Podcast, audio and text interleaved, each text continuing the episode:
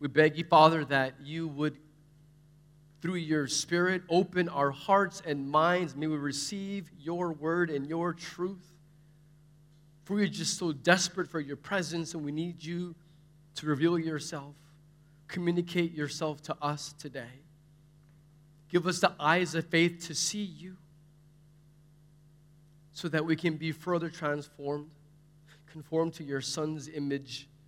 For that, as our heart's desire is just more of you, your glory. So we ask for your hand of blessing, for your Spirit's work to be active here this morning in the name of our Savior and love, Jesus. Amen. Mark 1:15, Jesus begins his ministry by announcing, The time is fulfilled, the kingdom of God is at hand. Repent and believe in the gospel. And so, this verse here in Mark 1 is at the core, it's the heart of what Jesus taught the kingdom of God.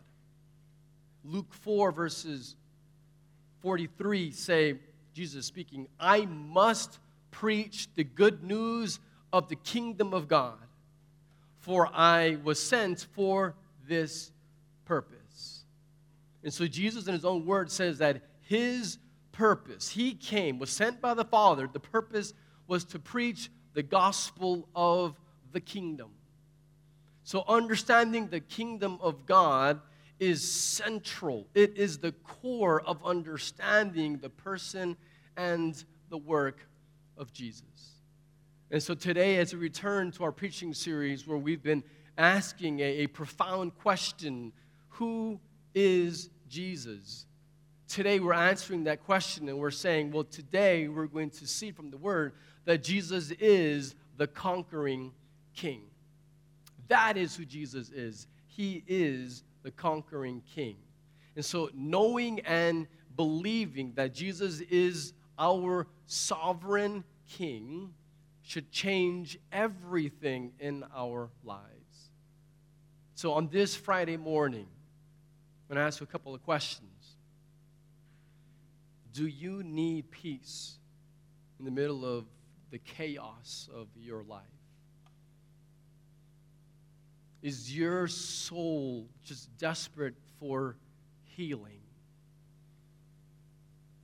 Do you crave a greater purpose than simply just getting through every day? Do you find yourself turning to an idol, hoping that maybe this time it's going to satisfy? And yet, every time, all it does is it leaves you feeling even more empty. So, do you need freedom today? deep inside, do you have this longing, this, this hunger to have a greater passion, to have real joy in life? Well, you're not going to find it by looking to a person, a relationship, a job, more money, material possessions, a better holiday, a better house, a nicer car, all of these fleeting things that we think will make us happy, that we think will finally satisfy, will only leave us more hungry and more empty and more enslaved. Because all of these desires, these cravings inside of you are put there by God, and the reason is that what you need is you need Jesus. Your soul is just hungry for Him. So God made you, He designed you for you to glorify Him and to enjoy Him forever. And so when we enjoy God, when we are satisfied, so the enjoyment of God is glorifying to Him. So if wondering, well, how do I glorify God? You enjoy Him. You savor His goodness. You delight in Him. And when you do that, that is glorifying to Him. And so we as humans are just desperate to know Jesus. We really are more desperate than we realize for the fullness of his presence. And so my prayer has been that we will get but a glimpse of our King Jesus today. So read with me in Psalm 110. The desire is that we would treasure Jesus because the more that we treasure him and then we trust him, that will lead us to obey him. Psalm 110. The Lord says to my Lord, Sit at my right hand until I make your enemies your footstool. The Lord sends forth from Zion your mighty scepter. Rule in the midst of your enemies. Your people will offer themselves freely on the day of your power in holy garments from the womb of the morning. The dew of your youth will be yours. The Lord has sworn and will not change his mind. You are a priest forever after the order of Melchizedek. The Lord is at your right hand. He will shatter kings on the day of his wrath. He will execute judgments among the nations, filling them with corpses. He will shatter chiefs over the wide earth. He will drink from the brook by the way, therefore, he will lift up his head. This psalm is the most quoted Old Testament passage in the New Testament. It's quoted by Paul, by Peter, by Jesus. It, it appears all over the New Testament. So, for example, in Mark 12, verse 36, what you see there is Jesus himself quotes this psalm. So, Jesus says that David himself, King David, a thousand years before Jesus was born, that David wrote Psalm 110. And Jesus is indicating that this psalm is pointing to him as the Messiah. And if you look in Acts chapter 2, verse 34, on the Pentecost, when the Spirit came upon the disciples, Peter gets up and he preaches and he quotes Psalm 110.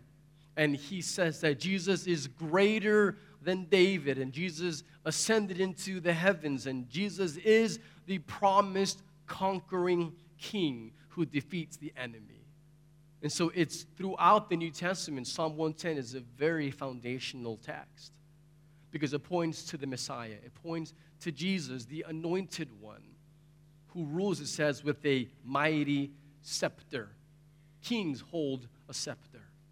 And it says that Jesus says rules in the midst of his enemies. And it says, and he will shatter kings on the day of his wrath, and that he, Jesus, will execute judgment.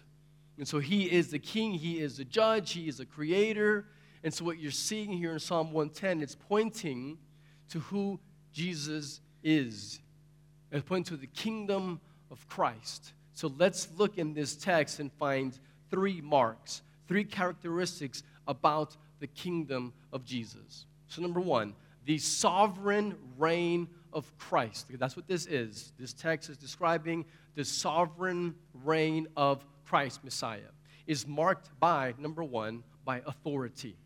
And so the kingdom of God, Christ's kingdom, is marked by authority. Jesus is the creator and he is the judge. It says he executes judgment. So he is the sovereign king. So by sovereign means that he has absolute power and control, complete ruling authority.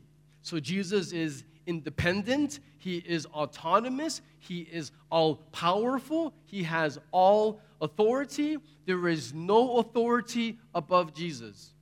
So he does not give an account to anyone. Everyone gives account to Jesus. So all of us are accountable to him because Jesus is God, he is the king, he is the sovereign. And so David wrote this at a time in 1000 BC when he was the sovereign, he was the king over Israel.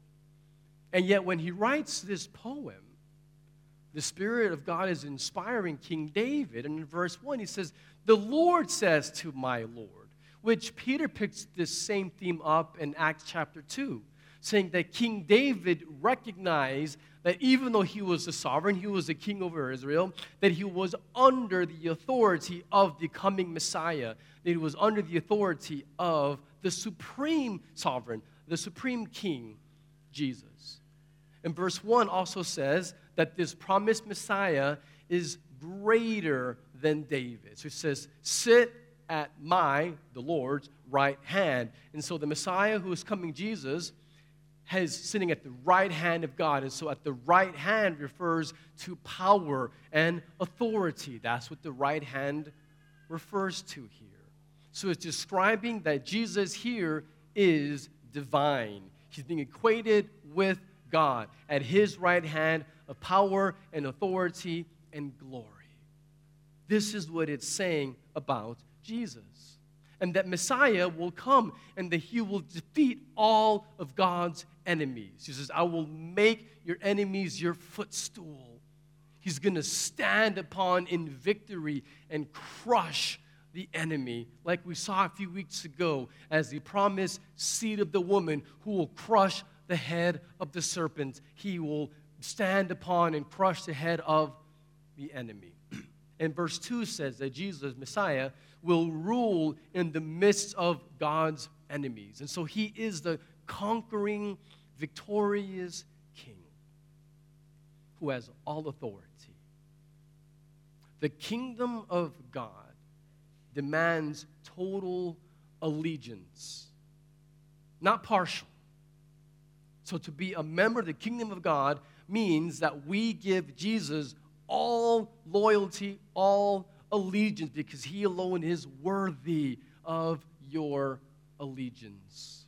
You are not the king, he is the king. Mark 10 15, Jesus says that we must, it says, receive the kingdom of God. Now, some people think about the kingdom of God, they think that it's a place, it's a location, like in heaven. So heaven is up there, and that's the kingdom of God. Or, or we use the word kingdom of God and don't even really know exactly what it means. And so we, will we'll talk about inheriting the kingdom of God, or here in Mark 10 15, receiving the kingdom of God. And we think, well, what exactly are we receiving? We receive God's rule, we receive the reign of Jesus. Jesus prayed, Your kingdom come, your will be done on earth as it is in heaven.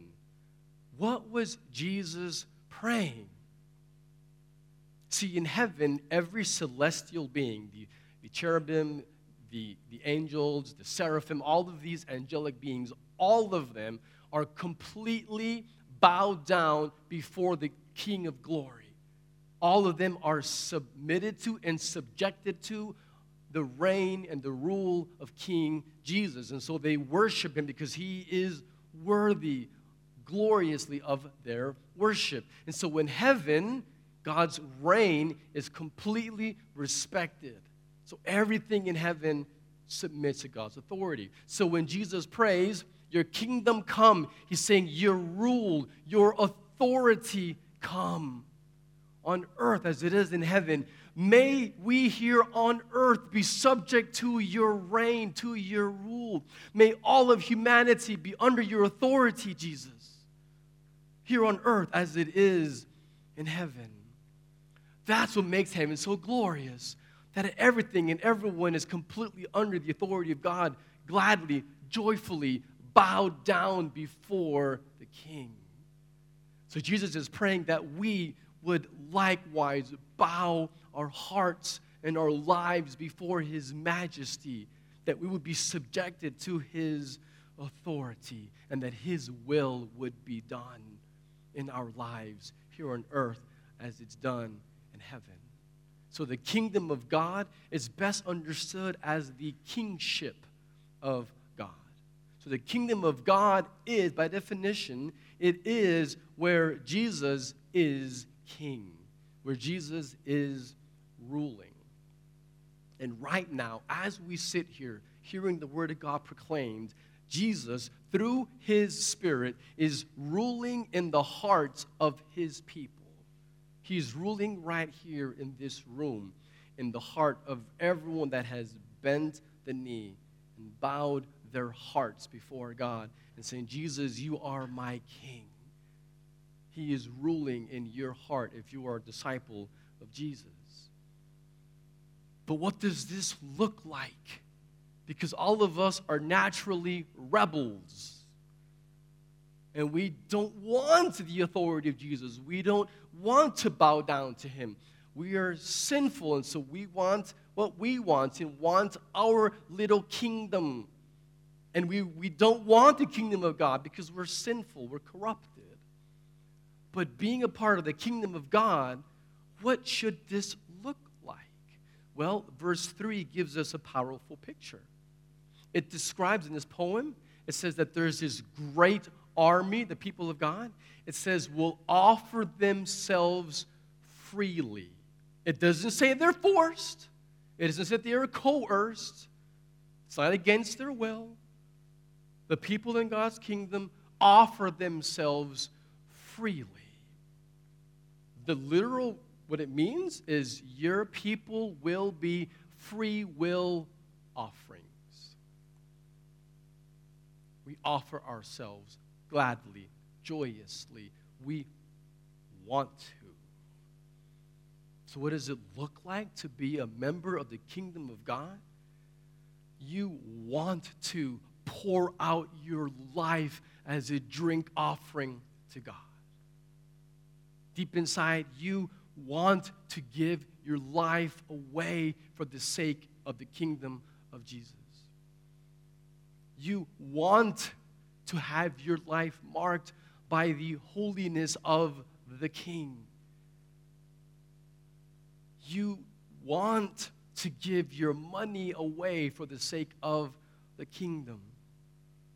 You just want to serve other members of the kingdom sacrificially. And you want to go to places like India, where we have missions partners. And you want to reach the people that are currently not members of the kingdom, who are out there in the kingdom of darkness and don't know Jesus as their king and are lost. And it breaks your heart, and you want to reach out to them and have the borders of the kingdom expanded so that more people can come under the loving rule of Jesus. You want that. You want to bow down before the majesty of the king, and you freely are giving your life as an offering before God. Now, to the world, this sounds crazy. This is nuts. Who does that? Who sacrifices themselves and gives away their money and cares about the kingdom of God more than their own self centered pursuits and, and comforts? Again, by our nature, we're rebels. And by our nature, we prefer our idols over Jesus. What makes us want to be free will and submit to the sovereign reign of Jesus. Number two, the sovereign reign of Christ is marked by redemption. There's the key. The reign of Christ is marked by having redeemed people that are members of it. This is a key to understanding the kingdom of God. Jesus said, that he must preach the good news of the kingdom of God. Now, just stop for a second. How is that good news? Jesus is holy. It says in this text that he's going to judge, he's going to execute judgment and leave corpses. Does that sound like good news to you? Not to me. The king is coming back and we have offended him. He's holy. This is not good news. And so think of it this way pretend you're a teenager and pretend that your parents are leaving for the weekend and they leave you in charge of the home. They say, Here, take care of the house.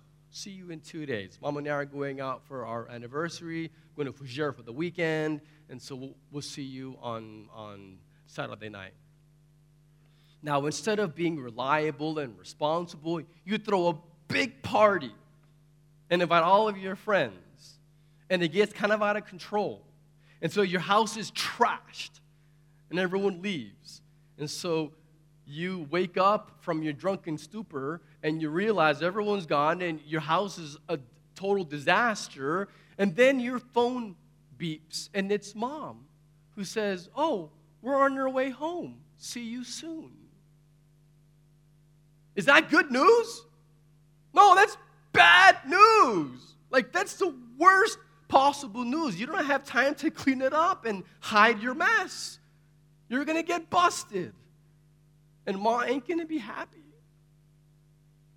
It's that, but so much worse with God. He gave Adam dominion, authority to rule over the earth. And Adam trashed God's creation. And you and I, by our sinful nature and by our choice, we follow his lead every day we continue to trash God's creation. We hurt other image bearers of God. We do. We mar his image. We disrespect him. We rebel against him. We pursue idols instead of the only true living water that will satisfy us. And so the king is coming. He's coming home that's not good news. We're in big trouble. The Holy King is coming back. And yet, it is good news because this King, yes, he's holy, yes, he's all powerful, and he is sovereign, and yet, he's merciful, and he came to rescue. Verse 4. Let's read that again. The Lord has sworn and will not change his mind. You are a priest forever after the order of Melchizedek. The kingdom of God is at hand, is good news, because this coming king is a priest. We looked at this a few weeks ago with Melchizedek out of Hebrews and how he's described in Genesis that Melchizedek was the king over Jerusalem and he was a priest 400 plus years before the first high priest was called Aaron, Moses' brother. And so everything that is described by Melchizedek is pointing to, is foreshadowing the ultimate priest and king. That Jesus, here, the Messiah, who's promised, Jesus is the better and the final high priest, chosen by God to represent humanity before God. But he's not just the priest who represents us, he's also the sacrifice. He is the perfect sacrifice, and he came to redeem us, to rescue us, to liberate us from our slavery to our sin and to our idols that keep us in bondage, to free us from the grasp of Satan, from the guilt of our sin against a holy God. So, back to the question of a minute ago how is it possible that sinful rebels like you and me want to give our lives away and submit to the sovereign reign of Jesus? Why? What makes us want to bow down to Jesus? Because we have been redeemed. We have been transformed. We have tasted the mercy of God. See, on the cross, God dealt decisively with our sin. Jesus bore our sin and our guilt that we deserved. He endured the holy wrath and judgment that's described in this psalm. That judgment, Jesus endured the judgment for us. And Colossians 2 says that, that God the Father canceled the record of debt that stood against us with legal demands. This he set aside, nailing it to the cross. Did you hear that? The record of debt that stood against you with its legal demands, this he set across. He nailed it to the cross, and so God took that record of all of your wrongdoings and he nailed it through the hands of Jesus to the cross. And so your sins you don't have to bear them anymore because Jesus endured them for you. And the verse continues it says, And in doing so, God disarmed the rulers and authorities and put them to open shame by triumphing over them in Him, Jesus.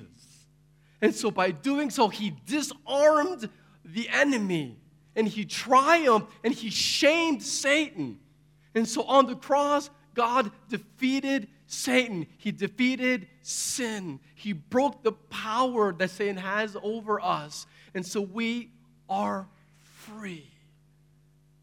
We're free from bondage to sin where we can run to and enjoy our God and have our hearts satisfied in Him. We don't have to go for the idols. We have His Spirit. Right now, we have it. And so, what we have is redemption and forgiveness, spiritual resurrection, so life, a new nature that yearns for the things of God and wants to submit to Him. We used to be in the kingdom of darkness and we were rescued and received into the kingdom of light. This is why Jesus calls the kingdom of God, he says, is the pearl of great value. What makes the kingdom so valuable? Nothing is more valuable than belonging to the kingdom of God, belonging to Jesus.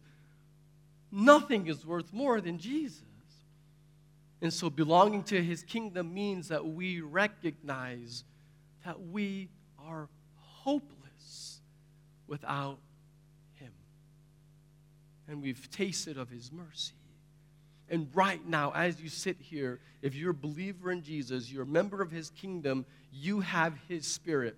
And so you have a taste of what it's going to be like one day when Christ returns and he consummates the kingdom and he establishes on a resurrected earth with resurrected people, a resurrected king will rule forever, and the whole world will be subjected to his authority, and it will be glorious. It's heaven. So that will happen one day. But until that day comes, right now we have the appetizer, we have a taste, we have the down payment of that in the Holy Spirit. And so we have communion with God right now, and He is ruling in our lives right now. And through this fellowship of believers, we, we have been, it's not full, it's not complete, but it's real. And we have a taste what will be like in the consummated kingdom of God right now as members of His kingdom. And so we see more worth, more beauty, more glory in Jesus than anything else that this world could possibly offer us. And so we no longer want to be independent from God. We want to bow down to Him because we know that that's what we're created to do. And that's when we're most alive and most full of joy and have the most freedom to fulfill our purpose of knowing and enjoying God forever submitting to the reign of Jesus. This proves that God loves you. That He would offer this to you is evidence that He loves you. But if you're like me, I have many moments where I have a hard time believing that. I know me. Now, my wife knows me pretty well, but I know me. God knows all of me. And, and when I think that God knows me, all of me, and that He still loves me, I just have a hard time believing that sometimes. I just think He can't. He can't possibly love me. And I think the reason is that I sometimes confuse human love with the way God loves. You see, the way we as humans love, it's human love is like it's a response. Our love is a response to beauty. And so we see the goodness in another person, we see their virtue, we see that person's attractiveness inside and outside. And and we, we see what's desirable and that's good and pleasing and lovely in another person. And so we enjoy that person because we like them because they're funny or because they make us feel good or for whatever reasons and, or because she's hot. And so you think, oh, I love her. And so you see what's attractive, and then your heart responds to what is lovely, and then you desire it, and, and, and you, you have affection for what you have seen as lovely. The problem with that is it, that's self centered. But that's not how God loves. You see, God did not see your attractiveness. God didn't see your beauty or your goodness or your moral virtue. God, God did, wasn't attracted to your moral good looks. He didn't find you hot. I'm sorry. He, he saw nothing in you that was intrinsically good or desirable and yet, He loved loves you. And He loves me. Which is so hard to believe some days. You see, human love is a response to, to what is lovely, what is beautiful. But God's love is not a response to what's beautiful. God's love creates beauty.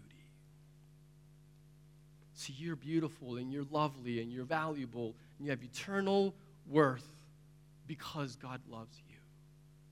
And He makes you more beautiful. And He gives you eternal value. And He loves you simply because He loves you. And then He presents us as holy. You see it in verse 3 with holy garments. This is pointing to what we'll see in Revelation standing before God, fully redeemed, glorified in the consummated kingdom. Holy, beautiful, because of what God did. And so, what this means, what this means for you today, is that our King has redeemed us, and that gives us everything that we need. It gives us hope in the face of uncertainty. It means that we can forgive that person that has hurt us so badly because we have been forgiven by God. Means you can give up that sin that you think you can't give up. Yes, you can. Yes, you can. Because what, what you tasted is better. Jesus is better through his Spirit. He will empower you. You can. You can.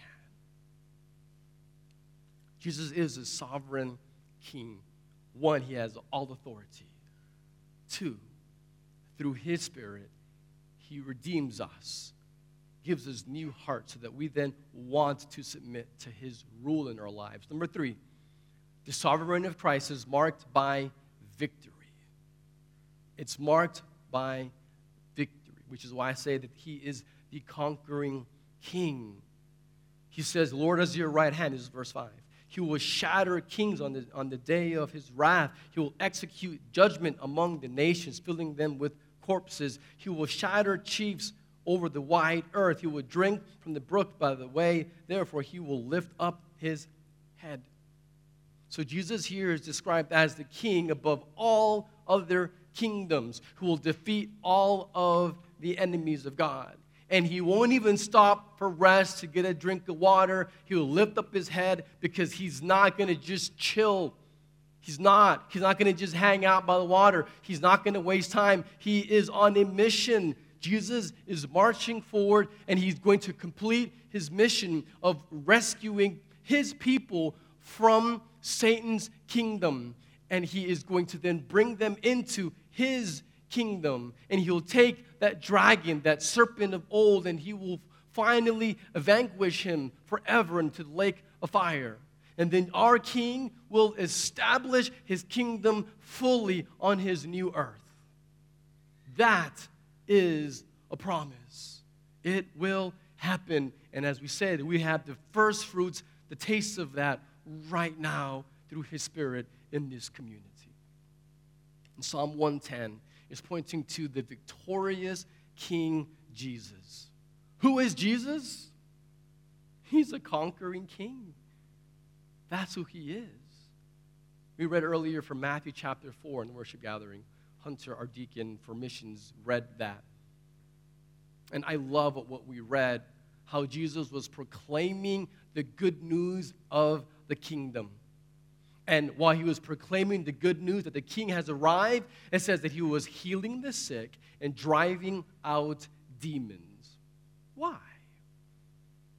Well, as the king, he was driving out demons and he was healing the sick because he was pushing back the darkness. He was conquering. See, the king with Jesus, with casting out demons and healing the sick, he was taking back the occupied territory that is rightfully his. Jesus made it, and it belongs to him, and those people belong to him, and he was rescuing them from the domain of darkness. And so he was taking back his people and his territory. The kingdom of God was advancing with the work and the life of Jesus.